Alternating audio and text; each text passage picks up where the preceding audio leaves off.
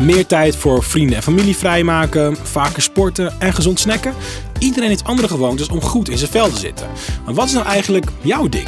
Ik ben Joshua en ik coach je door gezonde gewoontes heen. Samen proberen we wat nieuws. Met mijn stem in je oren vind jij zo je ding. Vaak eten we ongemerkt echt veel meer suikers dan we denken. Want hoeveel zit er bijvoorbeeld in een nou, pot pasta saus of in een glas sinaasappelsap? Ja, is gezond, denk je, maar stiekem zit er gewoon echt heel veel suiker in.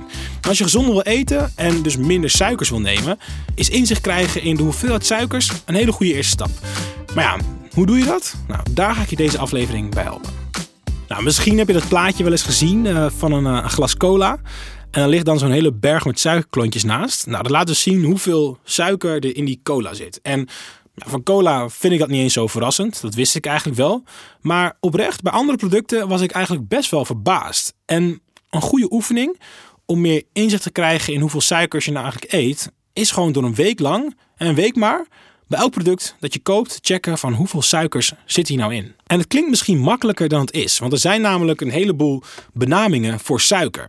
Dus let als je op het label kijkt niet alleen op uh, suiker, maar ook op de woorden als dextrose, uh, fructose, lactose, honing, ahornsiroop en kandij. Het zijn er echt superveel.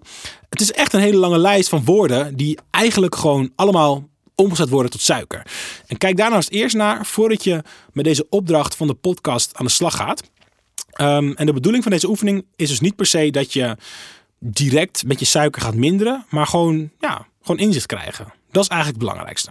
Nou, en als je het een week lang kan volhouden, dan heb je na die week echt een heel goed beeld van hoeveel suikers er eigenlijk in producten zitten.